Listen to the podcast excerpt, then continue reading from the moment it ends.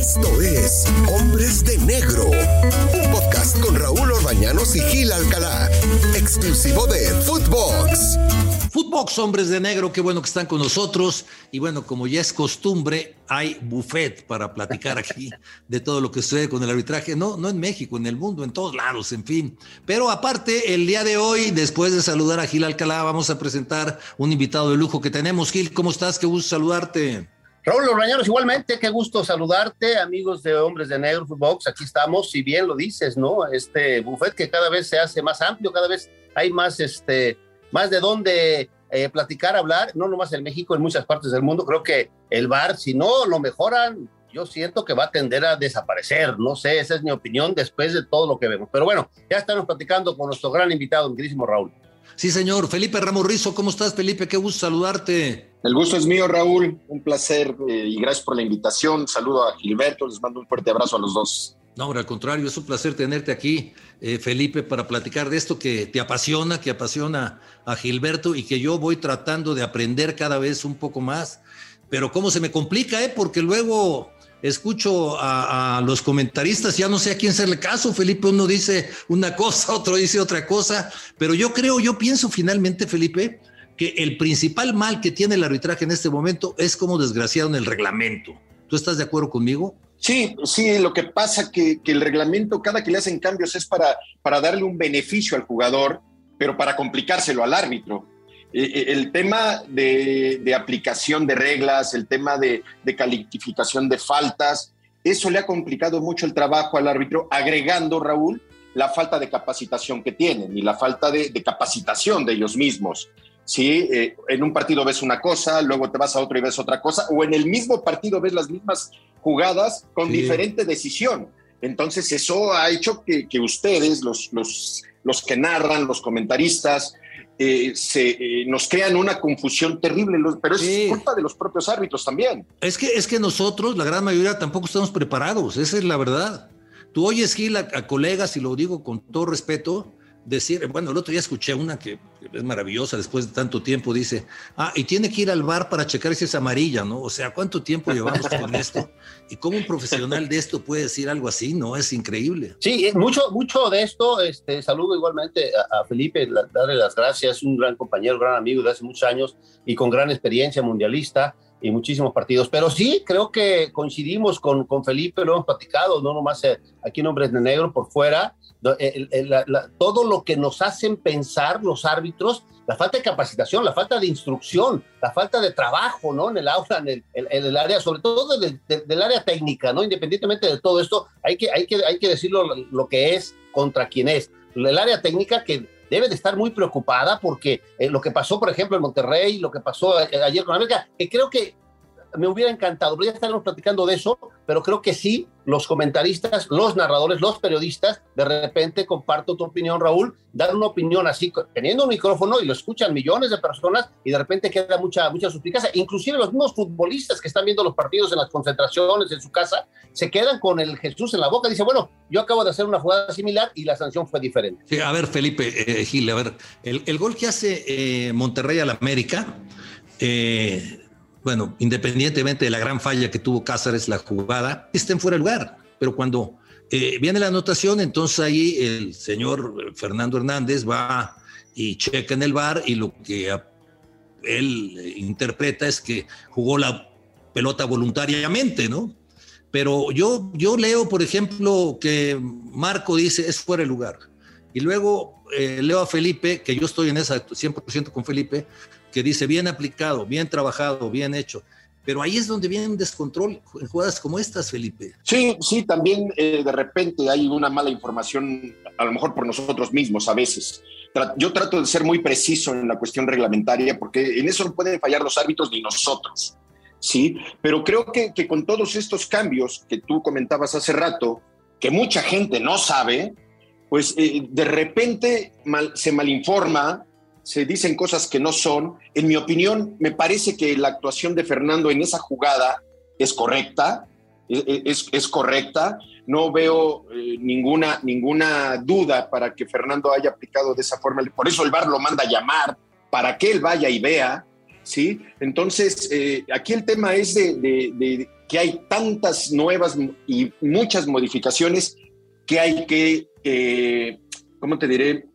Enseñárselas al público, enseñárselas a la gente del fútbol, para que todos estemos enterados y, no confundamos a la gente, ¿no? Yo leí cantidad de, de, Twitter, Raúl, Gil, que en verdad luego me sorprende la, la, facilidad que tiene la gente para opinar de una jugada cuando no tiene el más mínimo conocimiento de reglas. Y eso, eso agrava que, que, la gente, el público, se, se confunda, ¿no? Y, fíjate, te quería comentar, independientemente de esto, yo te lo quería comentar desde te lo quería comentar.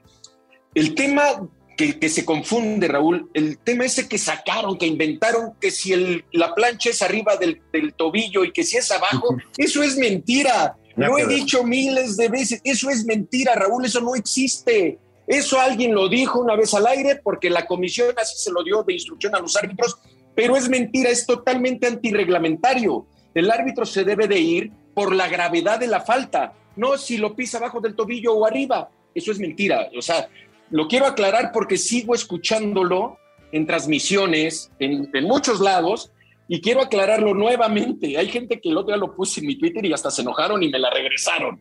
Pero bueno, es mi trabajo y eso es lo que tú dices, lo que a mí me apasiona y me enoja, que luego digan cosas que no son y, y culpan al árbitro de cosas que hace bien digo, hace muchas malas, hace más malas que buenas, pero, pero sí hay que dejar muy claro que esa situación no existe en el reglamento. Sí, lo tomaron como una interpretación, Felipe, en algún, como, lo bien lo dices, en alguna charla, en alguna plática, y después se, lo llevaron como parte de la regla, como si fuera una ley. Y no, estoy totalmente, es la intensidad, la gravedad de la falta, independientemente de donde sea. Y ayer sucedió en el partido de, de, América contra Cruz Azul, ¿no? ahí está lo que tú dices, esa explicación que acabas de dar está fundada en la, en la jugada última, donde Cruz Azul le, da el penal y después mete el gol para hacer el 2-1. Creo que ahí está muy claro ese, ese tema, ¿no? Fue eh, eh, eh, abajo el tobillo, y, pero esa, esa llegada, esa forma de, de jugar la, la, pelota, que no juega la pelota, lastima al jugador, ahí está la, la, la acción de, de, penal, ¿no? Ahí está clarísimo, estoy totalmente de acuerdo contigo. Y hay muchas otras cosas que, y de verdad lo decimos con mucho cariño, habría que ver y antes de, dar una opinión, porque el micrófono es muy fuerte y lo sabemos, nosotros estamos en un micrófono, estamos en, funciones públicas en ese tema deportivo y de repente sí, alguna opinión de Felipe, de Marco, de Armando, de, de Codesal, de Alcalá, puede, puede malinterpretarse, puede malentenderse y después causar problemas en muchas partes del país, en el fútbol amateur inclusive. Pues esa, esa jugada es muy buen ejemplo. Me gustó mucho lo que dijo Felipe, me gustó mucho, van buscando soluciones para los futbolistas y van eh, poniéndole obstáculos al árbitro, eso es cierto. Sí. Eh, eh, esa es la verdad, Raúl. Esa es la verdad. Si tú lees el reglamento, todas las modificaciones al reglamento van encaminadas muchas a beneficio del jugador y a que ambos equipos terminen 11 contra 11. Si lo que menos quiere la FIFA es que le expulsen jugadores. Si tú ves los cambios, hay algunos cambios que van encaminados a anular la expulsión del jugador, como es la oportunidad manifiesta de gol. Recuerdas que ya dentro del área ya cambia, ya dentro del área ya no es expulsión. Pues todas esas modificaciones van encaminadas a que los partidos terminen 11 contra 11. Y por eso luego vemos una gran cantidad de patadas, de protestas, Digo, eso es, es, otro tema, pero eh, eh, los cambios de reglas van, yo siempre he dicho que van encaminados para beneficio del jugador y para complicarle la vida al árbitro. Esa es la verdad. Pero sí es cierto, es cierto, Gil. Oye, no sé si vieron, no sé si vieron una jugada ayer en Toluca de Marco Macías, en donde sale el portero de Toluca rápidamente sobre Colombato y marca penal. Marca penal. Jugada más brava. Sí, sí la vi. Caramba, muy difícil muy difícil. Pero te voy a decir una cosa, Raúl. Yo prefiero que el árbitro se aviente a señalar un penal claro. y que luego vaya al bar y diga, ¿sabes qué? Sí me equivoqué. Pero aquí el bar ya es para los comodinos.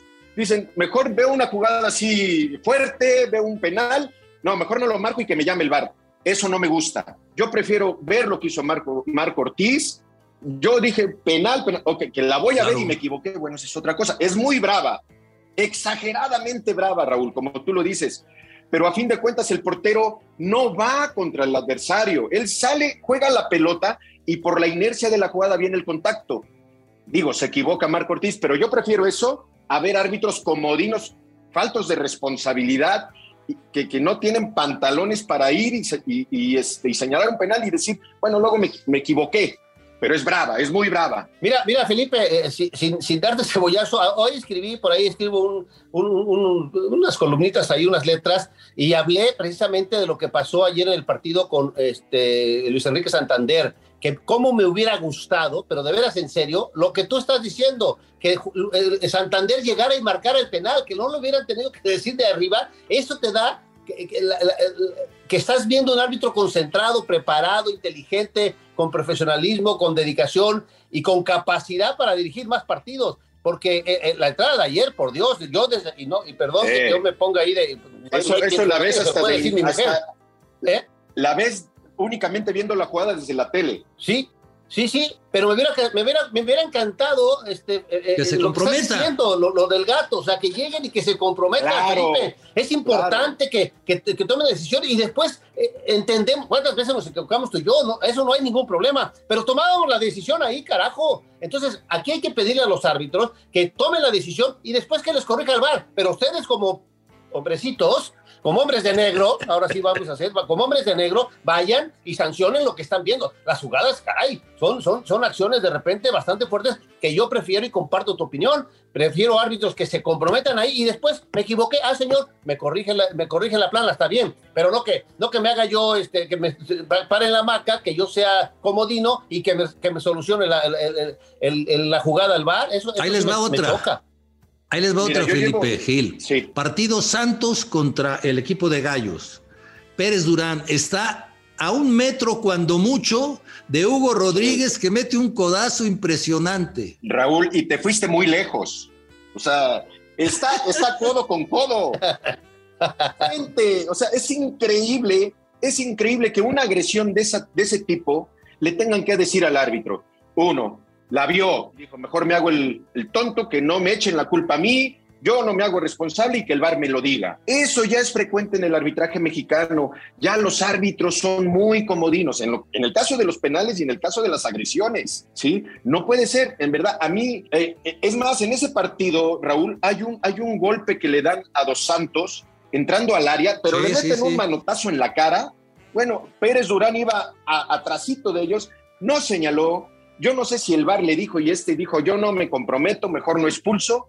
Y, es una pena ver árbitros sin carácter, eh, que no tienen convicción, no quieren ser figuras del arbitraje mexicano e internacional. Eh, Raúl y Gil, me da pena que se estanquen de esa manera porque yo veo, yo veía en Marco Ortiz y en Jorge Pérez dos tipos con talento que podían ser los referentes del arbitraje mexicano pero no quieren. Tiene potencial, tiene potencial los dos, ¿eh? Tanto Ortiz como. Eh, pero Pérez, Durán se nos cayó ya desde hace mucho. Todavía podemos rescatar a, Marco Ortiz teniendo una buena instrucción. ahora, aquí hay una cosa.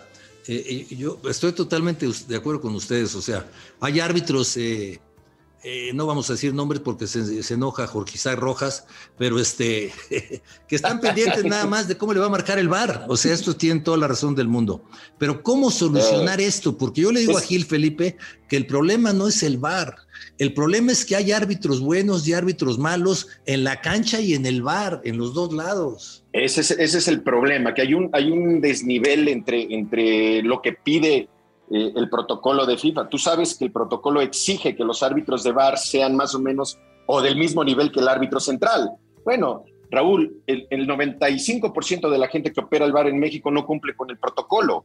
Hay, hay gente del VAR que nunca dirigió un solo partido en Primera División o Liga MX en México. Entonces, ¿cómo, solucionarlo? que funcione? Bueno, corre a los malos, en verdad. Hablabas de Isaac Rojas, yo lo corría, pero si a mí me dijeran, mañana es presidente, es el primero que le digo, ¿sabes qué? Ya no puedes, ya no puedes arbitrar. Eh, en serio, ¿y sabes qué tienes que hacer? Hacer un grupo de, árbitros de Primera División, de elite, de elite. Con otra mentalidad. Y, dividirte, exacto, dividirte el VAR con ellos y los centrales. Porque no, tú no puedes hay un tipo que se llama Jonathan Hernández, que lo corrieron por malo. Hubo cuatro cambios en un partido. Raúl Gil, de él, Monterrey. Sí. Y lo reciben para VAR. ¿Cómo va a funcionar esto? O sea, mientras no haya gente de mayor calidad arriba, árbitros de mayor calidad abajo, tienen veintitantos árbitros para nueve partidos cada semana, por favor. Y la mitad no arbitra más que uno o dos en el torneo.